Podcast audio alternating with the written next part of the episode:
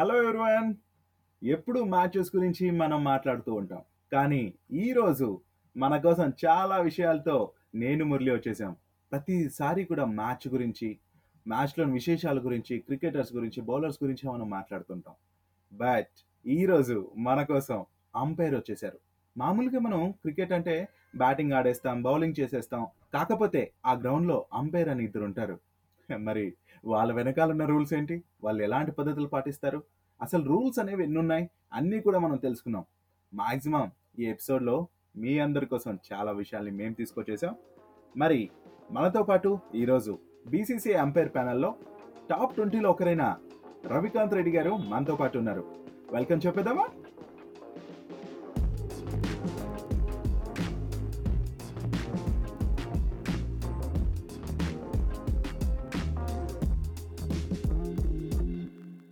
Hello అండి Ravikanth garu.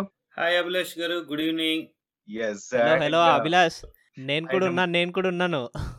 I know yes మరి రవికాంత్ గారు మనతో పాటు కో హోస్ట్ మురళి కూడా ఉన్నారు. So Murali.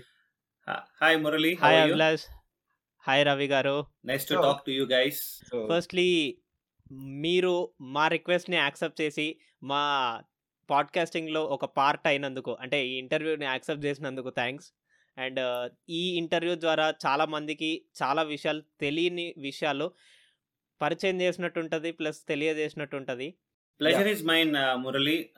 Hopefully I నేను ఏదైనా సి నాకు తెలిసిన విషయం నేను షేర్ చేసుకుంటాను. Say some introduction light it will help us someone so at end of the day ఎవరికైనా ఒక్కరికైనా ఈ పాయింట్లో ఈ పాడ్కాస్ట్ విన్న వాళ్ళు ఎవరైనా ఒక్కలని ఇంట్రెస్ట్ చూసి ఎంపైరింగ్లోకి వస్తే it would be more beneficial for us నేను కూడా అనుకుంటూ ఉంటాను. ఏంటి ఎప్పుడు చూసిన బౌలర్స్ బ్యాట్స్మెన్స్ అయినా ప్లేయర్స్ అయినా ఎప్పుడు ఎంపైరింగ్ కూడా ఒక బిగ్ టాస్క్ అది. చాలా బిగ్ టాస్క్. అందరికీ తెలీదు అది ఎంత పెద్ద టాస్క్ అనేది. బట్ స్టిల్ అది ఎంత పెద్ద టాస్క్ అనేది మనం నేను ఒక రోజు మా లోకల్ మ్యాచ్లలో ఎంపైరింగ్ చేస్తే కానీ నాకు అర్థం కాలేదు. అరే లోకల్ మ్యాచ్లకే ఇంత పడుతుంది ఇంత చెమటలు పడుతున్నాయి ఇంత పని ఉంది మరి నార్మల్గా ఎంపైర్ మన ఇంటర్నేషనల్ క్రికెట్లో టీ ట్వంటీ క్రికెట్లో మ్యాచెస్లో ఎలా చేస్తున్నారు అబ్బా అని చెప్పి. సి బేసికల్లీ మురళి యాక్సెప్టెడ్ యాక్చువల్గా ఒక అంపైర్కి ఆ ప్రెషర్ ఉంటుంది టెన్షన్ ఉంటుంది నేను ఒప్పుకుంటాను. But again it's a passion towards game ఎవరికైతే గేమ్లో ఒక ప్యాషన్ ఇంట్రెస్ట్ ఉంటుందో సి వీ నీడ్ టు పెద్ద cricket ఆడలేకపోయాం cricket so we need to give back to the game అనుకుంటాము. వాళ్ళు ఎంజాయ్ చేస్తారు. సి ఏ రోజైతే మనం ఎంజాయ్ చేయలేము ఎంపైరింగ్లో ఆ రోజు you can't be on the field గ్రౌండ్లో ఉండలేం. గ్రౌండ్లో ఎంజాయ్ చేయగలిగితేనే మనం గ్రౌండ్లో పెర్ఫామ్ చేయగలం. ఏ రోజు మీరు నిజంగా అంటే ఆ రోజు కానీ మీరు ఎంజాయ్ చేయకుండా వెళ్ళి ఏదో వచ్చాము నుంచున్నాం అనుకుంటే మాత్రం ఆ రోజు ఎంపైరింగ్ చేయలేము and you will commit errors honestly ఆ, అవును.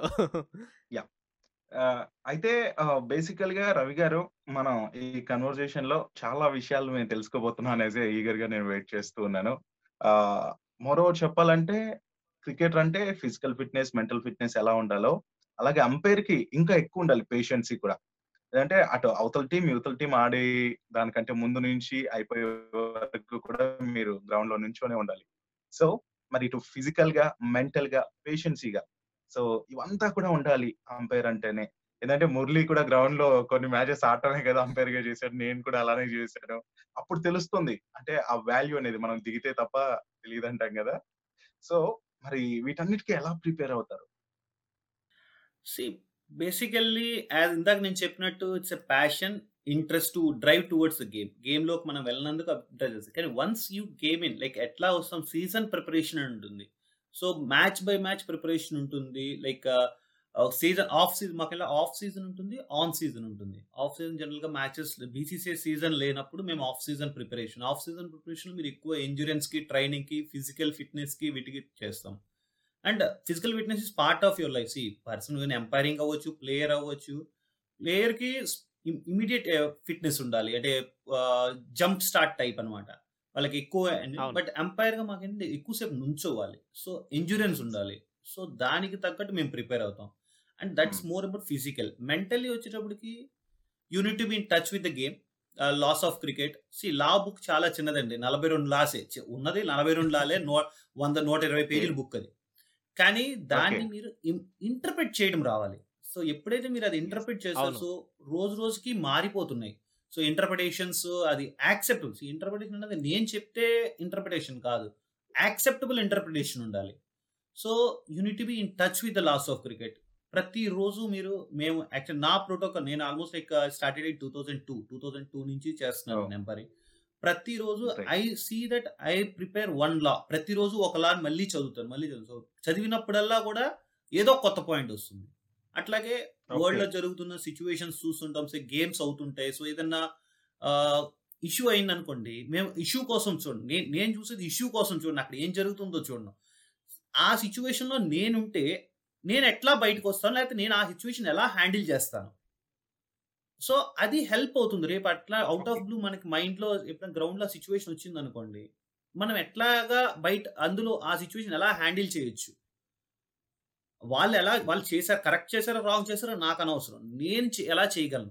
సో అది అటువంటి మెంటల్ ప్రిపరేషన్ అవుద్ది. సో అది మీకు హెల్ప్ చేస్తుంది గ్రౌండ్లోకి వచ్చేటప్పటికి. అండ్ మ్యాచ్ వైజ్ చెప్తున్నాం కదా ప్రతి. మ్యాచ్కి వెళ్ళే ముందు ఆ మ్యాచ్ గురించి తెలుసుకుంటాము. So it's all about players గురించి తెలుసుకుంటాం గ్రౌండ్ గురించి తెలుసుకుంటాం అట్మాస్ఫియర్ గురించి తెలుసుకుంటాము. సో ఇవన్నీ మీకు హెల్ప్ అవుతాయి అనమాట that's how you prepare for. Game seems like మీకు చాలా ఎక్స్పీరియన్స్ ఏ ఉన్నట్టుగా అనిపిస్తుంది. యా సో బేసికల్గా చెప్పాలి మీరు ఇంతగా అంపైరింగ్ గురించి ఇన్ని మీ మాటల్లో తెలుస్తుంది మీ ఎక్స్పీరియన్స్ ఏంటి అనేది. మరి మీరు ఇంతకీ క్రికెటర్ అవ్వాలని వచ్చారా అంపైర్ అవుదామే వచ్చారా? హానెస్ట్గా అయితే క్రికెట్ అవుదాం అని వెళ్ళాను కానీ నాకు అర్థమైపోయింది అక్కడికి వెళ్ళాక. మనం క్రికెట్తో మనం చేయలేమని. సో లైక్ టూ థౌజండ్లో ఏ నైన్టీ సెవెన్ ఎయిట్లో నేను ఏలూరులో చదువుకుంటున్నప్పుడు అక్కడ సెలక్షన్స్కి వెళ్ళాను. అక్కడ అర్థమైపోయింది మన వల్ల Okay. మనం ఆడలేమని. సో. అక్కడ స్కోరింగ్ మొదలు పెట్టాను యాక్చువల్గా బేసికలీ నేను స్కోరింగ్ చేయడం మొదలు పెట్టాను ఆ తర్వాత వైజాగ్ వచ్చాక వేరే ఆయన అంపైరింగ్ ఉంది వైజాగ్ ఎగ్జామ్ ఏలూరులో చదువుకునేవాడిని నేను యాక్చువల్గా అప్పుడు.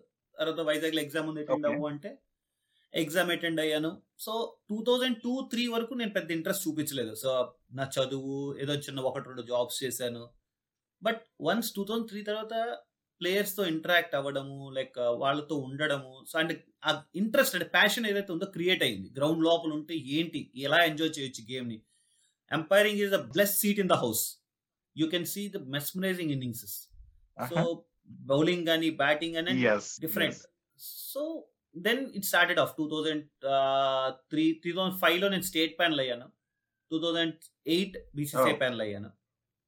So journey is going. On thirteen years in BCCI panel great so great yeah అయితే దీనికి ఏమన్నా లైక్ కోర్సెస్ లాంటివి ఏమన్నా ఉంటాయా? లైక్ కంపేరింగ్ అవ్వాలంటే. మీరు Hmm. బేసిక్గా స్కోరింగ్ చేసేవారన్నారు. సో అలా అలా ఎంటర్ అయిపోయారు. అలా కాకుండా ఏమన్నా కోర్సెస్ కానీ అలాంటివి ఏమైనా ఉన్నాయా? యా ఎంపైరింగ్ స్ట్రక్చర్ అంతా కూడా అంటే బీసీసీఐలో ఒక సెడి ఒక సెట్ స్ట్రక్చర్ ఉందండి. సో బేసికల్లీ ఒక పర్సన్ ఎవరైనా ఎంటర్ అవ్వాలి ఎంపైరింగ్ అంటే ప్లేయరే అవ్వాల్సిన అవసరం ఏం లేదు. నాన్ ప్లేయర్ నేను నాన్ ప్లేయర్ని అట్లాగే నాన్ ప్లేయర్స్ కూడా అవ్వచ్చు. ప్లేయర్స్ కూడా అవ్వచ్చు. ఎవరైనా రావచ్చు. బట్ బేసికల్లీ ప్లేయర్కి ఒక అడ్వాంటేజ్ ఏమిటి ఉంటుందంటే ఒక గేమ్ ఆడిన అనుభవం ఉంటుంది. సో గ్రౌండ్లో ఏం జరుగుతుందో ఒక అంటే ఒక ఐడియా వస్తుంది. ఒక సిచ్యువేషన్. ఏదైనా వస్తుందన్నా కూడా హీ కెన్ సో ఆ ప్లేయర్కి అదొక అడ్వాంటేజ్ ఉంటుంది. సో మిగతావన్నీ కూడా నాన్ అందరికి ఈక్వలే సో ఒక స్ట్రక్చర్ ఎలా ఉందంటే మనం ఏ పర్సన్ అన్న కొత్త పర్సన్ లోపలికి రావాలి అంటే he has to attempt district panel exam అని చెప్పేసి మీ డిస్ట్రిక్ట్ ఏదైతే ఉందో ఆ డిస్ట్రిక్ట్ వాళ్ళు కండక్ట్ చేస్తారు ఎగ్జామ్ సో ఆ డిస్ట్రిక్ట్ ప్యానల్ ఎగ్జామ్ పాస్ అయ్యాక అందులో. రిటర్న్ ఎగ్జామ్ ఉంటుంది ప్రాక్టికల్ ఉంటుంది. అయ్యాక స్టేట్ ప్యానల్ ఎగ్జామ్ ఉంటుంది. అది మనకు ఆంధ్రాలో అయితే ఆంధ్ర క్రికెట్ అసోసియేషన్ కండక్ట్ చేస్తుంది. సో స్టేట్ ప్యానల్ పాస్ అయ్యి మీరు ఒక three years Hmm. Two three years umpiring చేశాక అది ఇంటర్ డిస్ట్రిక్ట్ మ్యాచెస్ అవన్నీ చేశాక మీ పెర్ఫార్మెన్స్ బట్టి మేము బీసీసీఐ లెవెల్ వన్ ఎగ్జామ్కు పంపిస్తారు BCCI level one exam. Pass అయ్యాక దెన్ లెవెల్ అక్కడ ఒక టూ ఇయర్స్ ఎంపైరింగ్ చేయాల్సి వస్తుంది తర్వాత లెవెల్ టూ ఎగ్జామ్ ఉంటుంది so BCCI level two pass. అయితే అది you are stepping in to BCCI panel అనమాట so you will start with women games under sixteen under nineteen చేస్తారు బీసీసీఐలో గ్రూప్ ఏ బీసీడి. అని ఉంటుంది సో మీరు బీసీసీ లెవెల్ టూ పాస్ అయితే మీరు గ్రూప్ Okay. డి లోకి వెళ్తారు గ్రూప్ డి తర్వాత మీ. పర్ఫార్మెన్స్ ప్రతి మ్యాచ్ కూడా you will be assessed by match referee me Oh. Ranking ఉంటుంది సో ఎవ్రీ ఇయర్ మిమ్మల్ని పైకి పైకి కిందకి అవుతారు గ్రూప్ బి నుంచి డి నుంచి బికి సికి సి నుంచి బికి బి నుంచి ఏకి group A. Is your top elite batch అన్నమాట so. Me top twenty umpires of India will be in group A okay okay so this So- is a process so ఆ ట్వంటీలో మీరు కూడా ఒకరు Yeah. సో. అది great మాకు నిజంగా మీతో ఇలా ఇంటరాక్ట్ అవ్వటం యా చాలా బాగుంది. రవి గారు నాకు ఒక Yeah. పాయింట్ చెప్పండి. అసలు ఇప్పుడు ఐసీసీ రూల్స్ తయారు చేస్తుంది కొన్ని బీసీసీఐ కూడా రూల్స్ తయారు చేస్తుందా అవునండి Right? యా సో ఇప్పుడు ఐసీసీఐ బీసీసీఐ ఇట్లా బోర్డ్స్ ఏవైతే ఉన్నాయో వాళ్ళు ఒక రూల్ తయారు చేసేటప్పుడు ఎలాంటి సిచ్యువేషన్స్ మధ్యలో వెళ్తూ ఉంటారు అని అంటే ఒక రూల్ని తీసుకురావడానికి వాళ్ళు ఏం ప్రాసెస్లో వెళ్తారని? సి యాక్చువల్గా మొత్తం cricket is controlled by MCC Melbourne అంటే క్రికెట్ లాస్ తయారు చేసింది ఎంసీసీ లార్డ్స్లో ఉంటుంది మెల్బోర్న్ క్రికెట్ క్లబ్. వాళ్ళు క్రికెట్ లాస్ తయారు చేస్తారు. మన నలభై రెండు రూల్స్ ఏవైతే ఒక బేసిక్ గేమ్ ఆడినందుకు. అది స్ట్రక్చర్ అంటే అది యాక్చువల్గా మనకి ఆ లాస్ ఏంటంటే ఫౌండేషన్ ఆఫ్ క్రికెట్ అనమాట దానిపైన మనకు ఎట్లా కావాలంటే అట్లా బిల్డింగ్ కట్టుకుంటుంది ఇప్పుడు ఐసీసీ వన్ డే ఐసీసీ ఏం చేస్తుంది? టెస్ట్ మ్యాచ్లు ఆడిస్తుంది. వన్ డే మ్యాచ్లు ఆడిస్తుంది టీ ట్వంటీ మ్యాచెస్ ఆడిస్తుంది ఉమెన్ మ్యాచెస్ ఆడిస్తుంది. సో ఒక్కొక్క టోర్నమెంట్కి టోర్నమెంట్కి రూల్స్ ఉంటాయి. అట్లాగే బీసీసీఐ కూడా టోర్నమెంట్ రూల్స్ తయారు చేస్తారు. సో జనరల్గా ఐసీసీ బీసీసీఐ సేమ్ ఉంటుంది. ఎందుకంటే మనం BCCI లో ఆడినవన్నీ కూడా నెక్స్ట్ ఇంటర్ స్టేట్ మ్యాచ్ ఆడితే నెక్స్ట్ మనం ఆడేది ఇంటర్నేషనల్ క్రికెట్. సో మన ప్లేయర్స్కి అలవాటు అవ్వాలని జనరల్గా సేమ్ రూల్సే మనం ఫాలో అవుతాం. చిన్న చిన్న. చేంజెస్. ఏంటి చేంజెస్ ఉంటాయి అంటే మన కండిషన్స్కి వాళ్ళ కండిషన్స్కి ఏంటి డిఫరెన్స్ ఇప్పుడు ఐసీసీ టెస్ట్ మ్యాచ్ ప్రతి సెషన్ టూ అవర్స్ ఉంటుంది. వాళ్ళని నైన్. థర్టీకి స్టార్ట్ చేస్తారు లెవెన్ థర్టీకి లంచ్ ఉంటుంది లెవెన్ థర్టీ ట్వెల్వ్ టెన్ అట్లా two hours two hours session ఉంటుంది. కానీ మన ఇండియాలో ఏంటి? లైట్ ఇష్యూస్ ఉంటాయి. మ్యాచ్. ఈవినింగ్ లైట్ ఎర్లీగా అయిపోవడము అట్లా ఉంటుంది అందుకని మనకి ఏంటంటే ఫస్ట్ సెషన్ మనది టూ అండ్ హాఫ్ అవర్స్ ఉంటుంది. సెకండ్ సెషన్ టూ అవర్స్ ఉంటుంది. Third session one and half hour ఉంటుంది. మన సెషన్స్ మన బీసీసీఏలో. అట్లాగా మన కండిషన్స్కి తగ్గట్టు మార్చుకుంటాం. చిన్న చిన్న చేంజెస్ ఉంటాయి. But maximum ICC test match ఏవైతే ప్లేయింగ్ కండిషన్స్ ఉన్నాయో జనరల్గా మన బీసీసీలో కూడా అవే వాడతాం. ఓకే. అండ్ మీకు మీరు ఎంపైరింగ్ చేశారు కాబట్టి అండ్ మీకు ఏమన్నా కెమిస్ట్రీ విత్ మన ప్లేయర్స్ మన ఇంటర్నేషనల్ ప్లేయర్ మన ఇండియన్ టీమ్ ప్లేయర్స్తో కానీ ఎవరితోనైనా కెమిస్ట్రీ ఏమన్నా వర్కౌట్ ఉందా? కెమిస్ట్రీ అనేటప్పటికి యాక్చువల్గా C we keep it at that point C players కూడా they know what is our role and we know what are their roles so once. On the field they respect our role C ఇక్కడ ఇండివిజువల్గా ఎవరికి respect కాదండి. ఇక్కడ ఏంటంటే it's role నా role అక్కడ umpiring so ఎంపైర్గా వాళ్ళ రెస్పెక్ట్ ఇస్తారు. And we give that back and ఎప్పుడైనా సి ప్రతి పర్సన్కి కూడా వాళ్ళ ఈగో వాళ్ళకు ఉంటుందండి. దాన్ని టచ్ అయినంత కాలం you are very good with everyone so ఒకవేళ ఏదైనా సిచ్యువేషన్ వచ్చినా you have to put it in a way that వాళ్ళు హర్ట్ అవ్వకుండా but you need to be stuck on this see this is what we are expecting and see like there was situations where Delhi match చేస్తున్నాము. Delhi match చేస్తున్నప్పుడు Gautam Gambhir was playing Ishant Sharma was playing అందరూ ఆడుతున్నారు. But there was situation where over rate slow అవుతుంది. So వాళ్ళకి Hmm. గౌతమ్కి చెప్తే Gautam was యాక్చువల్గా అంటే మ్యాచ్ వాళ్ళకి కొంచెం సిచ్యువేషన్ తేడాగా ఉంది. So he was not ready to so Shikhar Dhawan దగ్గరికి వెళ్ళి so you have to identify a player who is comfortable in understand శిఖర్కి. చెప్పాం శిఖర్ వీరేందర్ సెహ్వాగ్ కూడా ఉన్నాడు ఆ రోజు యాక్చువల్లీ వీరేందర్ సెహ్వాగ్ సార్ ఇలా సిచ్యువేషన్ లా ఉంది కొంచెం ఓవర్ రేట్ చూడండి మీరు help like you need to help out out with over rate లేకపోతే లాస్ట్లో స్లో ఓవర్ రేట్ పడుతుంది. ఆ కమ్యూనికేట్ చేసే విధానం and you need to know to whom you should talk so అట్లాగా see like me and Dhoni was good Dhoni తోటి there was interaction with us with Dhoni తోటి ఒక మ్యాచ్ చేసాము. It was good like అంటే players ఆ respect మనకి మన రోల్కి ఇస్తారు. సో ఎప్పుడైతే మనం మన- మన రోల్ని రెస్పెక్ట్ చేస్తాం వాళ్ళ రోల్ని మనం రెస్పెక్ట్ చేస్తామో ఆటోమేటిక్గా you have a good chemistry with any player. And simple logic sir like Murali Murali ఒక ప్లేయర్ మన చూడంగానే ఓకే వచ్చాడు కామ్గా ప్రశాంతంగా మ్యాచ్ అయిపోద్ది అనుకుంటే చాలు. లేదు వీడు వచ్చాడు ఈయన Hmm. ఎందుకు వచ్చాడు రా బాబు వచ్చిన దగ్గర నుంచి తలనొప్పి అనుకున్నావా? You are in a mess. That's how you need to handle it. Yes yeah yeah and ఇప్పుడు మనము గ్రౌండ్స్లో చూస్తూ ఉంటాము. మెయిన్ ఎంపైర్ ఉంటాడు తర్వాత లెగ్ ఎంపైర్ ఉంటాడు తర్వాత థర్డ్ ఎంపైర్ ఉంటాడు. ఒక డెసిషన్ తీసుకోవాలంటే ఇప్పుడు ముగ్గురు సైమెంటేనియస్గా తీసుకోవాలా? లేకపోతే లైక్ ఆ క్లాస్ అనేది ఎలా ఉంటుంది? ఆ, సి యాక్చువల్గా బేసికల్లీ ఎవ్రీ ఎంపైర్కి వాళ్ళ రోల్ డిస్క్రైబ్ అయి ఉంటుందండి. ఇప్పుడు bowler's end umpire main umpire అంటే bowler's end umpire. Square leg umpire అంటే striker's end umpire. Third umpire fourth umpire ఇంకొక ఎంపైర్ ఉంటాడు మీకు ఐపీఎల్లో ఐపీఎల్ ఆర్ ఇంటర్నేషనల్ Hmm. క్రికెట్లో సో ఎవరి రోల్ వాళ్ళకి డిస్క్రైబ్ అయి ఉంటుంది. సో బౌలర్స్ అండ్ ఎంపైర్ ఈ డిసిషన్స్ ఇవ్వాలి. Like bowl bowled catch hit ఇవన్నీ కూడా వీళ్ళకి వెళ్తాయి. స్ట్రైకర్స్ అండ్ ఎంపైర్ ఎవరైతే ఉన్నారో అతనికి square leg ఎంపైర్కి hit wicket run out stump. ఆయన ఎండ్లో ఉన్న మూడు డిసిషన్స్ ఇస్తాడు. సో అతను వేరే డిసిషన్లు ఇన్వాల్వ్ అవ్వడు. ఇతని ఎండ్లో డిసిషన్లు అతను ఇన్వాల్వ్ అవ్వడు. అతని ఎండ్లో డిసిషన్లు ఈయన ఇన్వాల్వ్ అవ్వడు. బట్ అదే సిచ్యువేషన్లో ఎబో ద వేస్ట్ అంటే నో బాల్స్ ఉంటాయి. అవి స్క్వేర్ లెగ్ ఎంపైర్ హెల్ప్ చేస్తాడు బౌలర్స్ అండ్ ఎంపైర్కి. సో అతను చూపిస్తే జనరల్గా అక్కడ టీం వర్క్ అనమాట ఇది మా ఇద్దరికి. అతను నా నాకు అనిపించకపోవచ్చు బట్ ఆయన కానీ నో బాల్ చూపించాడు ఎబో ద వేస్ట్ అని నేను ఆటోమేటిక్గా నేను తీసుకుంటాను నో వే ద వేస్ట్ అంతే. అది కరెక్ట్ అవ్వచ్చు రాంగ్ అవ్వచ్చు. అతను వైడ్ చూపించాడు ఎబో ద హెడ్ హైట్ వెళ్ళిపోయిందని వైడ్ చూపించాడు. నేను వైడ్ కన్సర్ సో అది టీం వర్క్ వస్తుంది. ఇక్కడ థర్డ్ ఎంపైర్ రోల్కి వచ్చేటప్పటికి ఏమవుతుందంటే థర్డ్ ఎంపైర్ దగ్గర మీకు until on field umpire third ఎంపైర్కి వెళ్ళేవారు. అంటే ప్రజెంట్ ఇప్పుడు కొత్తగా నో బాల్ ఒకటి థర్డ్ ఎంపైర్కి ఇచ్చేశారు. సో అది. Foot fault no ball foot fault no ball ఏదైతే ఉందో అది థర్డ్ ఎంపైర్కి ఇచ్చేశారు. సో థర్డ్ ఎంపైర్ ఆటోమేటిక్గా అతనంతటా అతను వచ్చి చెప్తున్నాడు. లేకపోతే ఇంతకు ముందు వరకు ఆన్ ఫీల్డ్ ఎంపైర్లు ఎవరైతే ఉన్నారో వీళ్ళిద్దరూ కానీ థర్డ్ ఎంపైర్ని అడిగే వరకు థర్డ్ ఎంపైర్ గేమ్లోకి రాడు. థర్డ్ ఎంపైర్ మనం రన్అట్ రిఫరల్స్ అని చెప్పేసి లేకపోతే క్యాచ్ కోసం వాకీ టాకీ ద్వారా కానీ అడుగుతాం. సో ఇవన్నీ కూడా ఏంటంటే ఒక సెట్ ఆఫ్ ఎవరి రోల్లో వాళ్ళు సెట్ వర్క్ చేస్తారు.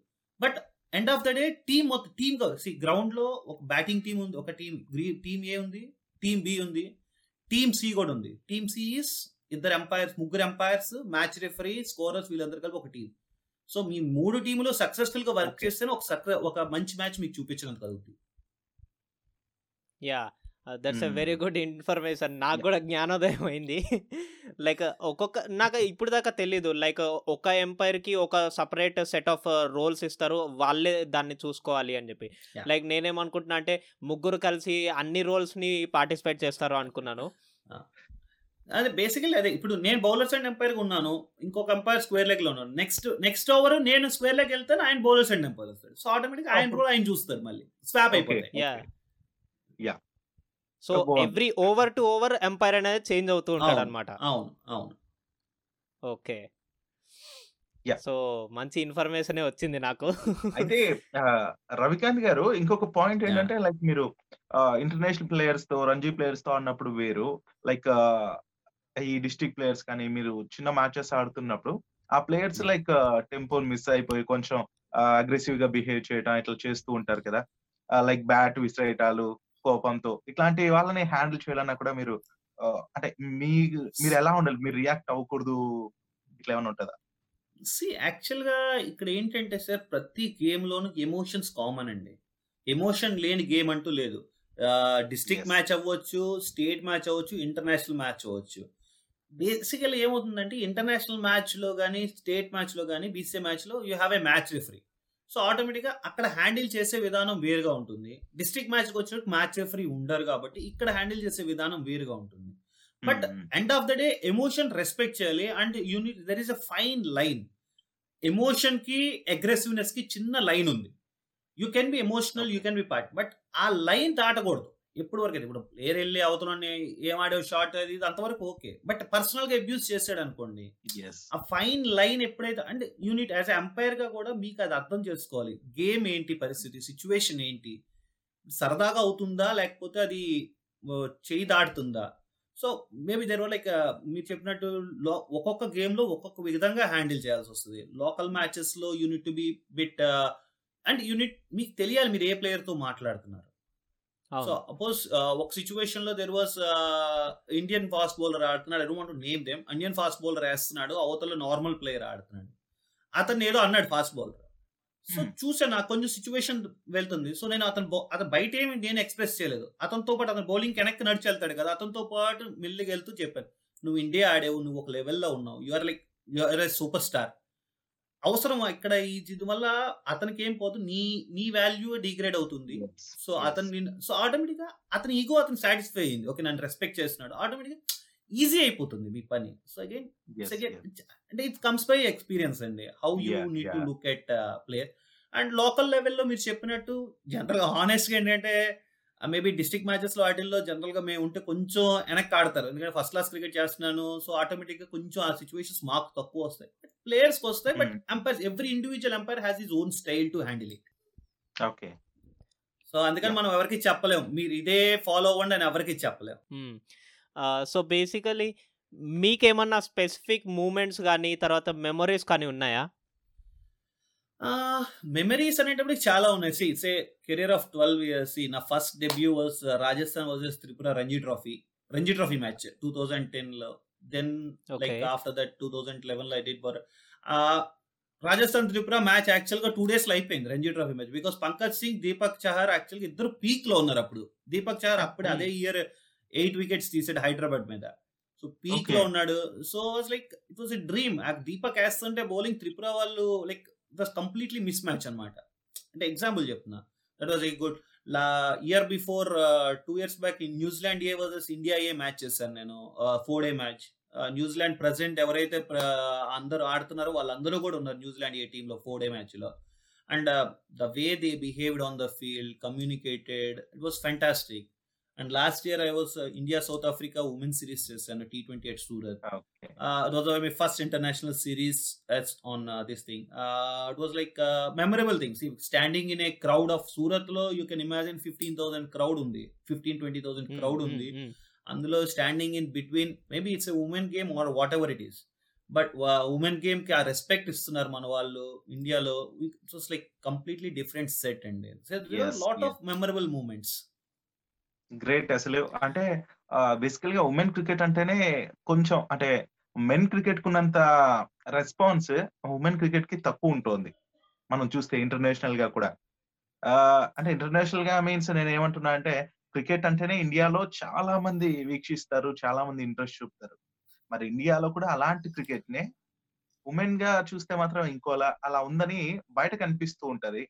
ఆ, దీని పట్ల మీరేమంటారు? యాజ్ ఎ ఫీల్డ్లో ఉంటారు సి లైక్ సి నాకైతే డిఫరెన్స్ అయితే ఏం కనపడలేదండి. బికాస్ నేను ఇది వాచ్ చేశాను లైక్ మ్యాచ్లో ఉన్నాను బయట నుంచి చూసాను లోపల కూడా చూసాను సేమ్ ఇంటెన్సిటీ ఉంటుంది. అంటే వాళ్ళ లెవెల్లో వాళ్ళ ఇంటెన్సిటీ ఉంటుంది. They can clear the game they can clear the ropes they can say aggressiveness ఉంటుంది ఇంటెన్సిటీ ఉంటుంది.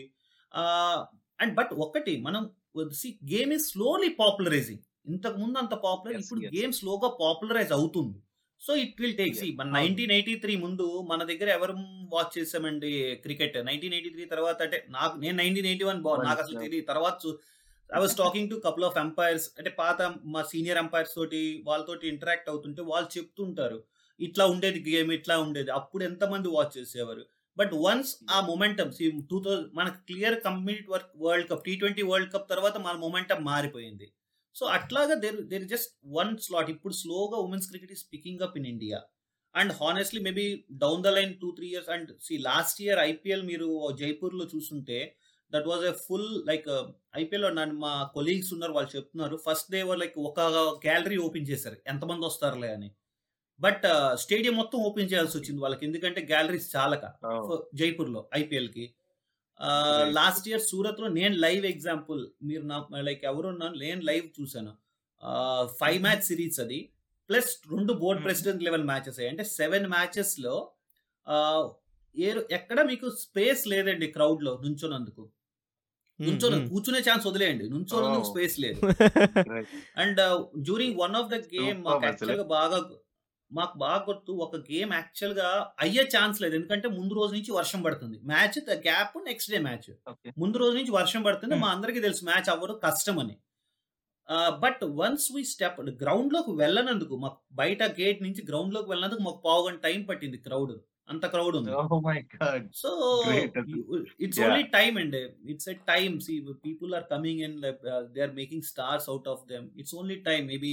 Down the line ఇంకో టూ ఇయర్స్లో you will see full houses for international cricket for women's game మీకు IPL ticket లాగా ఆ టికెట్ల కోసం కూడా కొట్టుకోవాలి అంతే. రోజులు రావాలి Yeah. అతి త్వరలోనే yeah it will it will hello guys మరి ఈ ఎపిసోడ్ మరి వన్ అవర్ పాటు రావడంతో టూ పార్ట్స్గా విభజించడం జరిగింది. మరి ఇది first part and second part coming Tuesday రాబోతోంది మీ అందరి కోసం. మరి మేము అప్పుడు దాకా ఆగలేమంటారా? అందుకోసమే మేము ఆల్రెడీ యూట్యూబ్లో వీడియో వర్షన్ ఫుల్ ఇంటర్వ్యూని అప్లోడ్ చేశాము. ఛానల్ పేరు వచ్చేసరికి తెలుగు వన్ టీవీ. వెళ్ళి చూడండి.